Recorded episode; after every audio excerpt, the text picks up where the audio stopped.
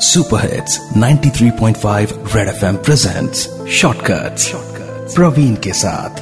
ये है बड़े वाले, छोटे किस्से। छोटे किस्से अखिल की जब नींद खुली तो घड़ी की तरफ़ देखकर उसके होश उड़ गए थे, क्योंकि सुबह के चार दस बज रहे थे और उसे मुंबई जाने के लिए पाँच बजे की ट्रेन पकड़नी थी। हड़बड़ाते हुए वो बिस्तर से निकला और जल्दी जल्दी अपनी लास्ट मिनट पैकिंग करके स्टेशन पहुँचा। प्लेटफॉर्म पर पहुंचकर उसके जान में जान आई, क्योंकि ट्रेन छूटने में एक मिनट अभी बाकी था।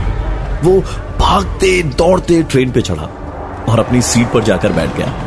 ट्रेन थोड़ी ही दूर गई थी कि अचानक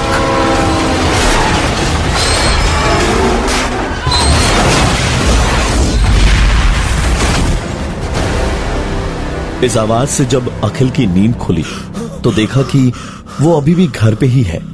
और ये सब कुछ एक बुरा सपना था। लाइट ऑन करके घड़ी की तरफ़ देखा तो टाइम भी सुबह के चार दस ही बज रहे थे। बिना कुछ सोचे, अखिल जल्दी से तैयार होकर घर से निकला, क्योंकि उसे सच में पाँच बजे की ट्रेन पकड़नी थी।